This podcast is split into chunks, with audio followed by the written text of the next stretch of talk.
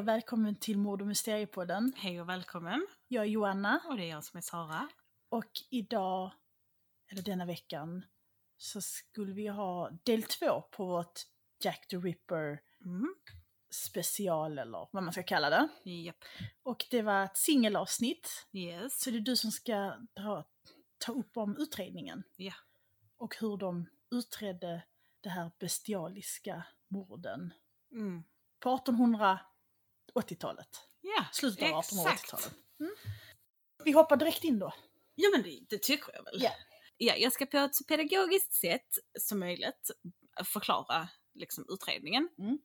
Som vi har sagt nu, utredning, utredning, utredning, utredning. Ja. Jättemånga gånger.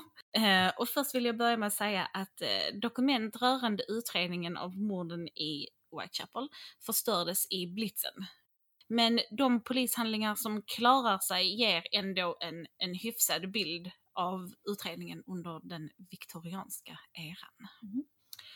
1888 så har inte heller termen seriemördare eh, blivit ett ord än. Och våldet som skedde allmänt i Whitechapel för tiden var gängrelaterade. Så olika grupper med människor fightades mot varandra. Eller så här, kriminella grupper. Så inte så mycket oskyldiga blev skadade. Nej. Nej. Ehm, och um, också att våld i hemmet var mycket vanligt. Kan jag tänka mig för att man drack väl ganska mycket. Mm. Alltså de flesta, inte de flesta, men många drack väl mycket. Ja. För att ta sig igenom vardagen. Mm. Och sprit var mycket billigare. Ja, det skulle jag kunna tänka mig Mm. faktiskt. Eh, gängen utförde dock hämndrelaterade mord för att ehm, befolkningen skulle ha en viss respekt för Mm. dem. Att det går inte att bråka med oss. Ja, Som maffian. Ja. Funkade mycket på typ 30-40-talet. Exakt. Mm. Ett Gör stort, säkert fortfarande. ja, ja, ja. Ett stort team av poliser gick från hus till hus och frågade invånarna om utredningen. Mm. Eh, och då i hela Whitechapel. Restmedicinskt material samlades in och undersöktes. Utredningen följde generellt sett som dagens polisutredningar. Bortsett från att DNA-identifiering fanns inte. Alltså nej, sådär. nej, nej. Alltså DNA-test. Kom till Ehm, så hundra år senare. Ja. Polis in, i, identifierade misstänkta samt att man spårade upp dem och att man antingen undersökte vidare eller uteslöt vissa helt. Mhm. Polis intervjuade nästan 2000 personer. 300 personer undersökte man vidare och 80 personer arresterades. Efter dubbelincidenten den 30 september då Jack the Ripper dödar Strider Eddowes så eh, är det då kommissarien för stadspolisen, Sir James Fraser. Han utlovar då en belöning på 500 pund till den som kan eh, gripa Mm. Jack the Ripper. Och det kollade vi upp och i dagens pengar skulle det vara, vad sa vi, 62 000 pund? Eller 65 000 pund? Något sånt ja. Ja, drygt 60 000 pund. Utredningen sköttes främst av Metropolitan Police Whitechapel Division Criminal Investigation Department, eller CID, med ledning av detektivinspektör Edmund Reed. Ja, det är roligt om man gjort en serie som heter CID. Alltså hur, hur Ja. utredningen gick till. Ja, ja, ja. CID London. Men efter att man funnit Nichols död så skickades tre eh, andra detektivinspektörer då dit eh, från Scotland Yard och det var Frederick Aberlin, Henry Moore och Walter Andrews. Och de kommer då från Central Office på Scotland Yard för att hjälpa till. Och Londonpolisen eh, blir också eh, involverad i händelserna med ledning av James McWilliam. Och det är då efter mordet på Eddowes, då man fann henne i London City.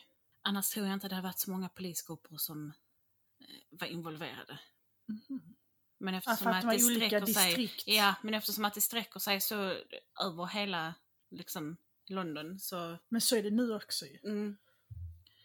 Eh, Den övergripande inriktningen på mordundersökningen hämmas dock på grund av den nyutnämnda chefen för CID, Robert Anderson. Han var på semester i Schweiz mellan den 7 september och eh, 6, 6, 6 oktober.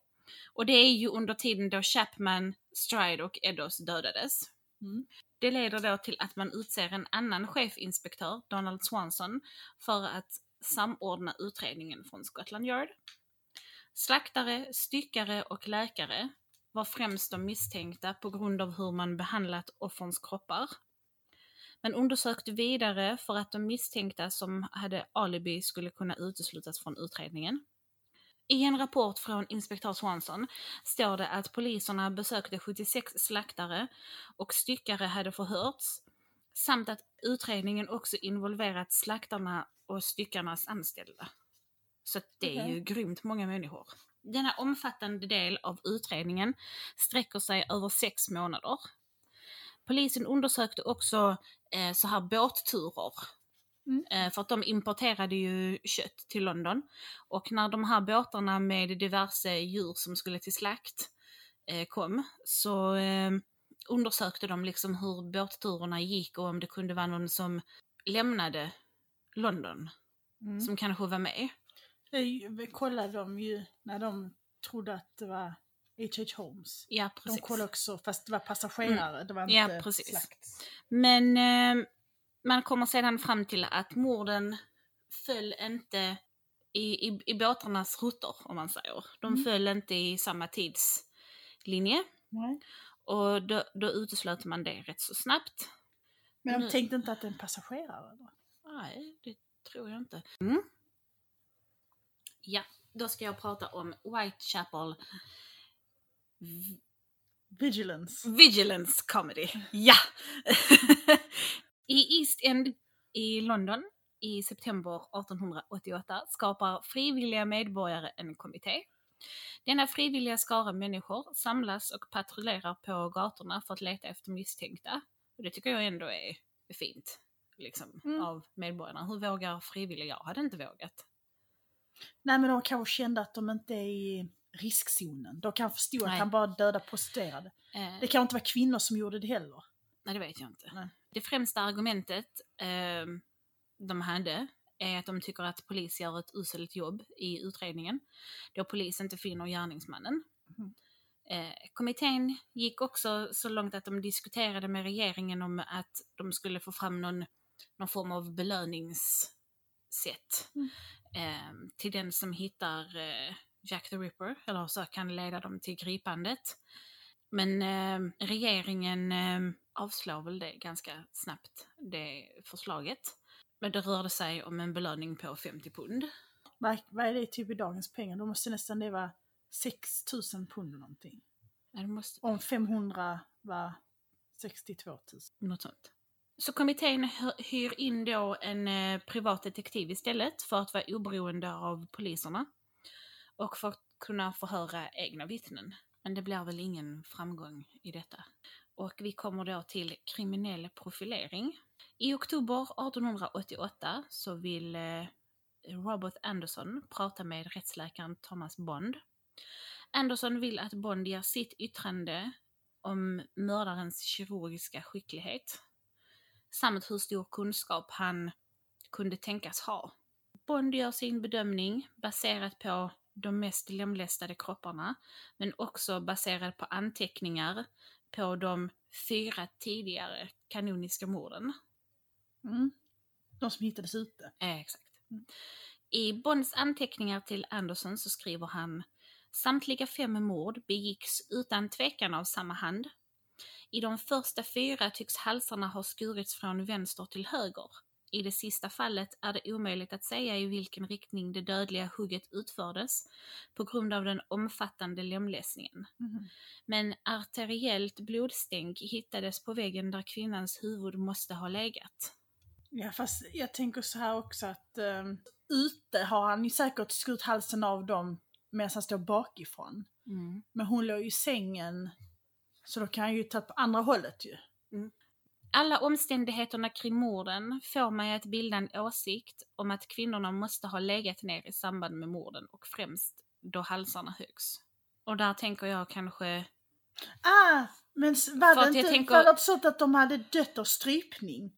något sånt väl? Ja, alltså kanske, inte kanske dött av det men att de har liksom tagit stryptag på dem så de är i alla fall Mm. passed out. Alltså där när jag pratade om Stride, Mm. Att hon hade blivit knuffad ner i marken först. Mm. Det är ju ingenting som framgår heller om kvinnorna har haft något eh, trubbigt föremål mot huvudet. Nej. Eller något sånt, så man vet ju inte. Eller alltså de har blivit slagna i huvudet innan och ligger ner. Nej, och de två första jag hade, Polly och ehm, Annie, de var ju fulla. Ja. Så det kan ju inte vara så svårt att få ner dem. Alltså om de var så fulla så att de fick stå och luta sig mot en vägg när de gick liksom. Bond motsätter sig tanken också att mördaren hade någon form av vetenskaplig eller anatomisk kunskap. Även också tanken på att mördaren kunde ha slaktar eller styckarkunskaper. Enligt Bond måste gärningsmannen varit en ensam varg med konstiga vanor som periodvis utsatts för mordiska attacker och erotisk mani. Alltså så att han främst som liten kanske ska ha utsatts för, Mm. eller under uppväxten på något sätt. Mhm. Ehm, när man då tittar på den morbida karaktären av alla morden så indikerar det något som kallas för satoriasis. Och jag gick in mer på det och satoriasis är den gamla termen för hypersexuell störning eller överdriven sexlust. Och det räknas till eh, psykiska störningar. Mm. Eh, och den kallas för nymfomani hos kvinnor och satoriasis hos män. Alltså den kanske är lite grövre, jag vet inte. Nej men alltså samma inte det om killar också har jag aldrig hört psoriasis. Jag har psoriasis men inte satariasis eller vad det. Nej, jag vet inte alltså om det... Nej, jag vet faktiskt inte hur termen, i Används. vilken utsträckning den används. Och, eh, Fast det kanske heter något annat i folkmun. mm. Alltså man säger inte det medicinska termen. Till störningen hör också impulskontrollstörning. Och det är, alltså, det är som ett högriskbeteende. Och det är en stor, alltså om det hade varit, om inte Jack the Ripper hade levt på 1800-talet så eh, hade han säkerligen haft en stor konsumtion av porr. Besök på strippklubbar eller, ja, eller som då prostitution kanske. Jag vet inte faktiskt. Men det är jättekonstigt att döda prostituerade. Alltså jag får inte riktigt Jo men ihop- har han någon sån här, är han lite så, eh, alltså när jag, alltså, när jag läste om det, liksom med det här med, ja men att han, en ensam varg, konstiga vanor, periodvis utsatts för mordiska attacker, eller alltså någon form av trauma som liten. Mm. Alltså det är ju också eh, de andra människorna vi pratar om i podden. Mm. Nu säger inte jag att alla de har utsatts för något vilt när de var, när de var under de- sina uppväxter, men eh, där är absolut någonting som har format allihopa. Jag tycker, jag tycker det är så konstigt att så många connectar sex till alltså så intense feelings. Mm. Så att de kan typ mörda någon. För att många är ju typ, alltså många, men där finns ju mycket fall Ja. där det är, alltså de mördar sin älskare för att de typ blir besatta av dem. Alltså Ja. sånt, sådana Ja. grejer. Alltså mördade under sex och Alltså håller på liksom att stympa, skära av bröst och alltså Mm. Mm. sexuellt drivna mord. Ja. Och det är jättekonstigt tycker jag. Alltså, Ja. Alltså då kan du bli upphetsad av att skada någon. Alltså så tycker Mm. jag. Det fattar inte jag. Bond menar också att de mordiska impulsen som Jack the Ripper ska ha haft kommer från ett hämndlystet eller rasande tillstånd i sinnet. Det finns heller inte några bevis om att mördaren ska ha haft en alltså, sexuell aktivitet med offren. Nej. Men psykologer tror ändå att mördaren känt någon form av sexuell njutning när han utförde morden, då han i efterhand lagt kropparna i sexuellt förnedrande positioner. Jag har tagit upp kjolen Ja, på dem. ja. Men trots polisar, hårt polisarbete och hjälp från eh, den här skaran människor i kommittén så leder inte utredningen någonstans och fallen förblir outrett. Mhm. Än idag vet man inte med säkerhet vem Jack the Ripper var. Jack the Ripper blev också den tidigaste överlevande brottsprofilen. Och var han en galning bara, som de alla, som de alla andra vi pratar om i podden? De, många det han där uh, Kominski, eller vad han hette, han var typ rysk jude, Just det. polsk jude, Mm. som hade emigrerat till England. Många tror att det är han, men jag såg något program, jag vet inte om det var GV, som sa att han spärrades in på mentalsjukhus. Och han var ju så pass sjuk så att för att han har kunnat göra de här morden med sån precision på så kort tid. För att han hade ju bara typ 5-10 minuter. Ja. För att det var typ de poliserna gick i sån här äh, ronder. Ja. Så att de besökte ju ställena typ varenda kvart. Så du har inte så mycket tid på dig. Så det var Nej. någon som måste typ kalkylera att, att den polisen kommer till det stället exakt den minuten. Och det kanske inte en som är så pass psykiskt sjuk klarar av.